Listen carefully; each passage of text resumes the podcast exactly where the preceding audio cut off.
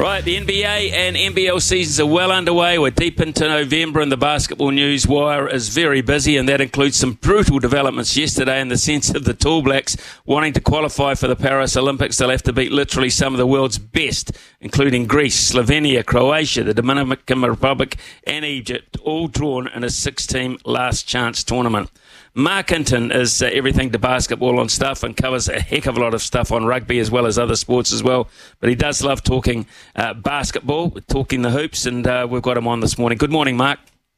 Morning, Smithy. Welcome back. Uh, I, am not sure who had the longest haul of the World Cup. Was it you or me? But all I know is uh, two months in France. It seemed to go forever.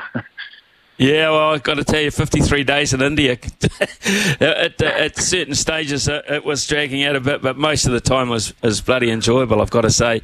Hey, hey Marc, yeah, uh, that, that draw I, I, no, Smithy, I, just, I, was just going to say to you on the World Cups, you, you uh, they can become a drag for us uh, types that get sent to cover them, but then uh, a colleague of mine said, just remind yourself where we are, the stadiums we're in, the moments we're witnessing, and and the cities we're in, and, and, and you do remember it's all worth it. yeah, it's uh, it's just a little uppercut every now and then. You did right. Um, Right, okay, let's, let's look at this draw uh, that uh, has come out, or this task that's ahead of the, the Tall Blacks. It seems brutal from the outside. What about from oh, uh, the way you look at it? Yeah, well, let's just first, I mean, you, you sort of touched on it, but just, just the, the, um, the uh, extent of the task, essentially. You compare it to the Tall Ferns, the women's team, who are going to a similar tournament in China in February. They're one of four teams at that tournament, along with uh, the host China, France, and Puerto Rico. Three qualify for the Olympics. Three out of those four. Um, and then there's there's a little bit of a proviso that France automatically qualify as hosts but they're still part of the qualifying process. So essentially, the Tall Ferns, the women's basketball team, go to their tournament. They just have to beat Puerto Rico and they punch their ticket to the Paris Olympics. So a very realistic chance. And you compare it with the Tall Blacks, the men's process. They go to their tournament in July in Greece. They're one of six teams competing for one spot, Smithy, one mm. miserable spot. They've got to essentially win the tournament alongside Slovenia, who who uh, are well led by a certain Luka Doncic, the NBA superstar from the Dallas Mavericks.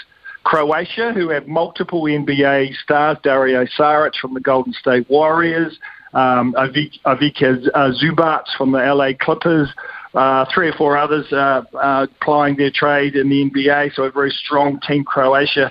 And of course, Greece with Giannis Antetokounmpo. Everyone knows his prowess, uh, Smithy, they're there as well. And Dominican Republic, Karl-Anthony Towns from Minnesota Timberwolves, one of the an NBA All-Star, one of the sort of better players on the planet, also leads that team. So for the Tall Blacks, Smithy, I don't like to use the word mission impossible, but man, I mean they've done done some special things on occasion over the last couple of decades, including that memorable 2002 World Champs in Indianapolis, mm. of course. But this this if they made it out of this pool, Smithy, I would rank this their finest international achievement, including that run to fourth in the world, because that's how hard this task is to win this tournament. Wow, that's saying a bit. So for Pero Cameron, I mean, he, he, he has to give it a go. He has to give it his best shot. I, I was just looking at yep. those. Uh, those high profile names you're just talking about, is it likely that they uh, will all be available? I mean, is there a window as such we're looking at here? I mean, will their franchises release them for a qualifying yes. tournament? Yeah, the qualifying, the, the, men's tournament has been pushed right back to July 2nd to 7th for a reason. The NBA finals go no later than June 24th.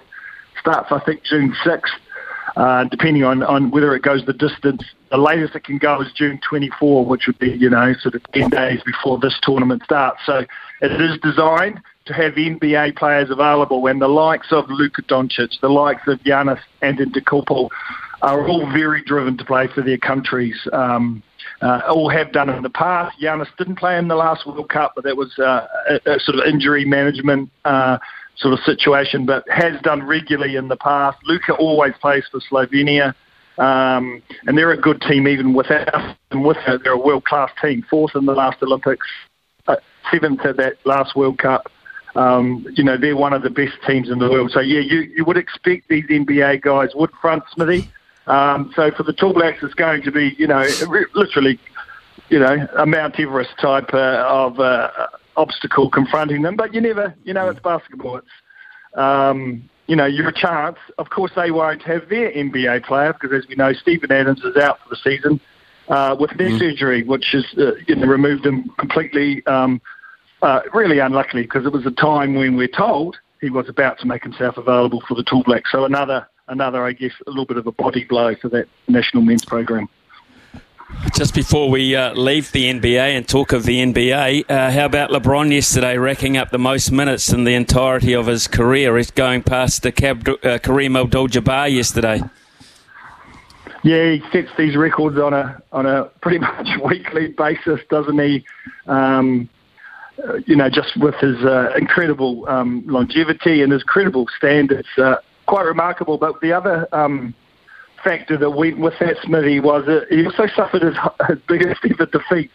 I think as an NBA player, the Lakers lost to Philadelphia 76ers by I think 44 points.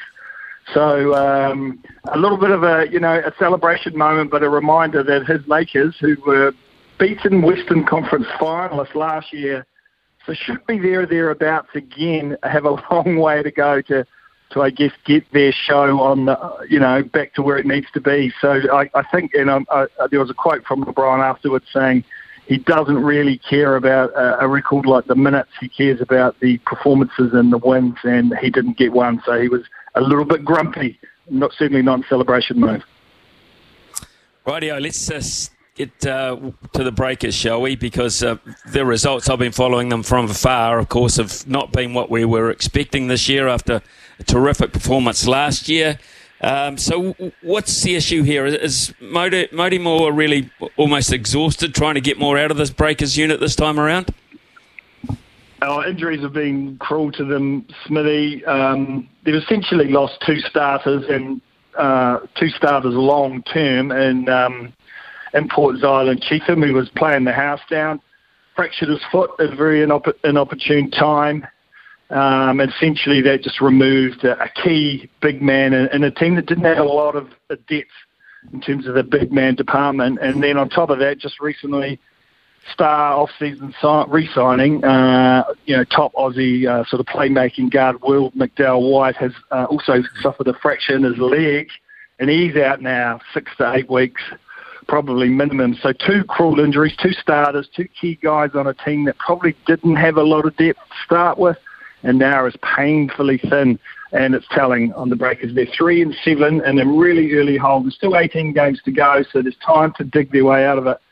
But if those losses keep mounting, Smithy, it pretty soon gets to be that mathematical equation where you you start playing for your life, and uh, you don't want to be mm. doing that like 10 or 12 games out from finals. So, um, yeah, they're in a difficult position. They play uh, t- tomorrow night um, against the Adelaide 36ers in Christchurch. They won last time out there, uh, down there in Christchurch against Cairns. So a venue they've had some good recent memories from. Uh, and then they go to uh, Southeast Melbourne Phoenix on Saturday. So an important weekend. So they're three and seven. That becomes three and nine. Well, you're getting close to saying the season is almost over before Christmas. Uh, but they get a couple of wins and get within sight of 500 they could be back in it. But to get those wins, Smithy, it's going to be tough. They're really down some firepower. They haven't called in any replacements. Very notable that. Um, neither Cheatham nor Will McDowell-White have been replaced.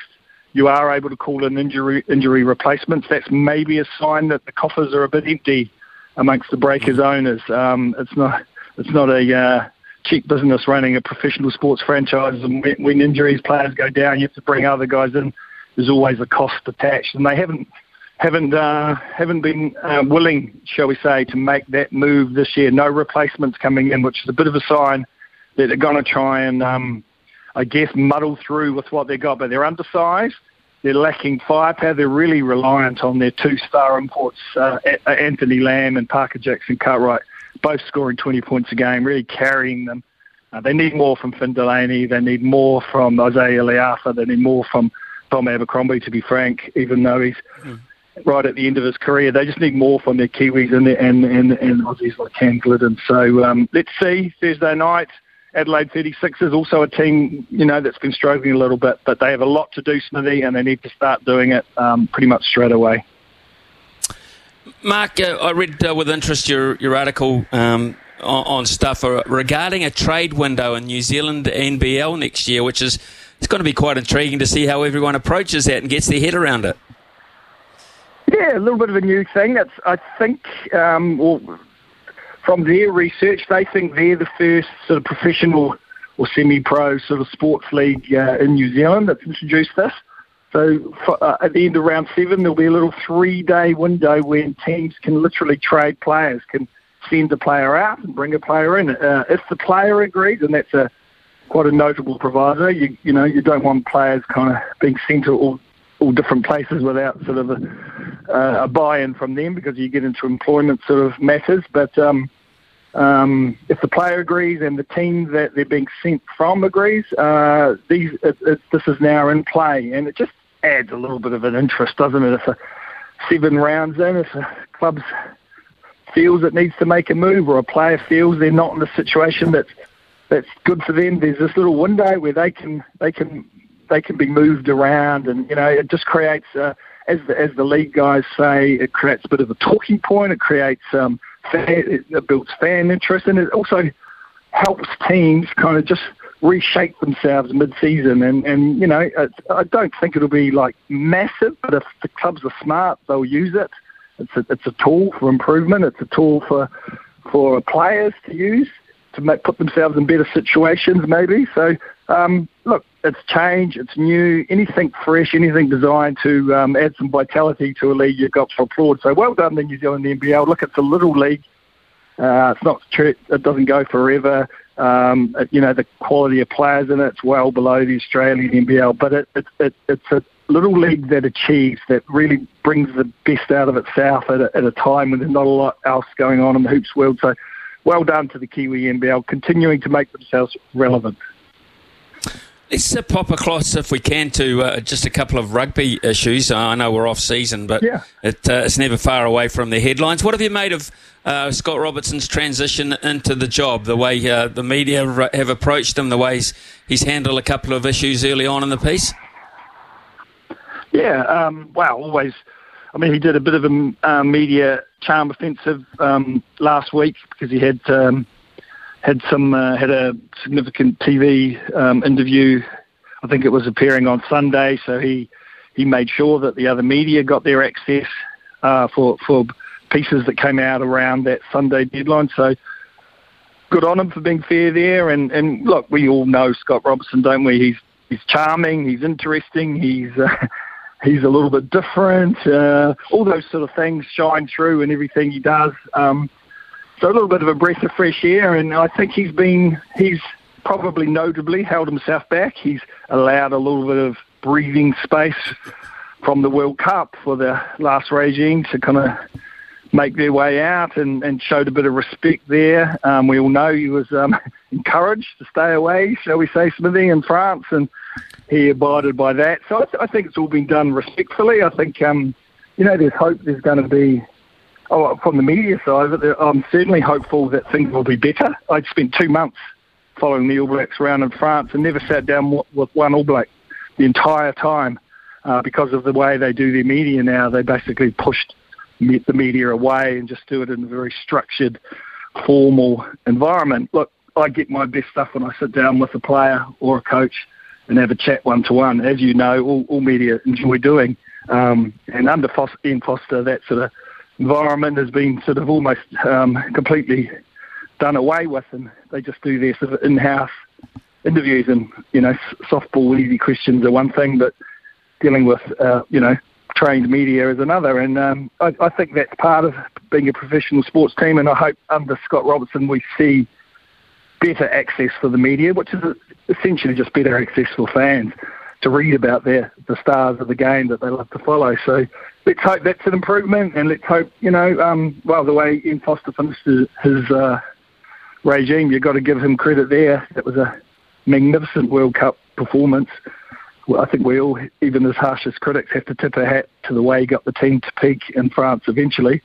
Um, and you know, maybe Scott Robertson has a little bit more to work with than he thought. He's losing a lot of players, isn't he? A lot of senior guys, but he, he's, he's also retaining a fair chunk of that group. Um, so he's going to have a base to work with. Let's see. I mean, you know, results will be the ultimate guide, but I think I think with the change, with a new face, with a, a little bit of colour about the individual, um, the modern thinking Razor Robertson brings, I think there's hope from, from us all, Smithy, that we might just have, you know, a, a bold, fresh new era. But I would just say it probably won't be easy his first year, you know, with the loss of all those senior guys, and he's got some some new things to bed in. So maybe we just need to be a little bit patient with Scott Robertson and just whether he can kind of come through those tough early times will be the biggest biggest interest, I think. I remember Marc when he first uh, got appointed. One of the things he just hinted at slightly was access to players playing overseas.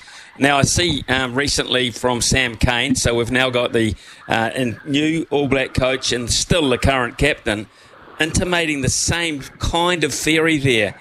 Is that a possibility going forward? The uh, the access to players playing in overseas competitions, which has always been a point blank no to this point.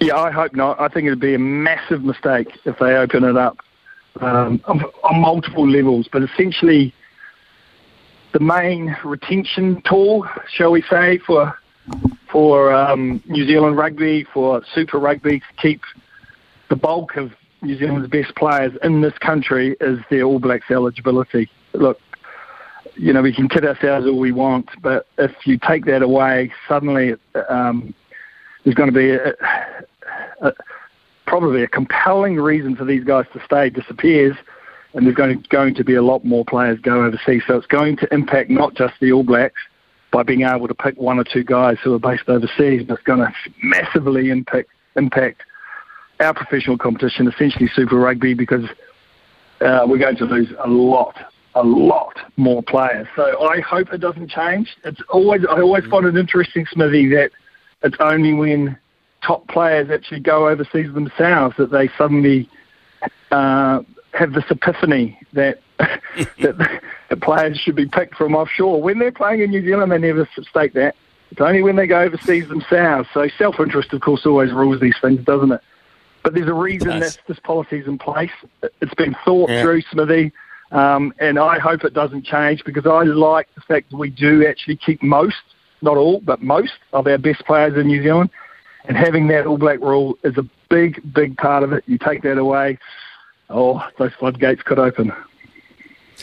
Marc Hinton, always great catching up with you, and uh, I love, I just love your opinions, all round opinions on all the sports that you cover. Cheers, man. Uh, nice to catch up again. Good on you, Smithy, and welcome back, mate.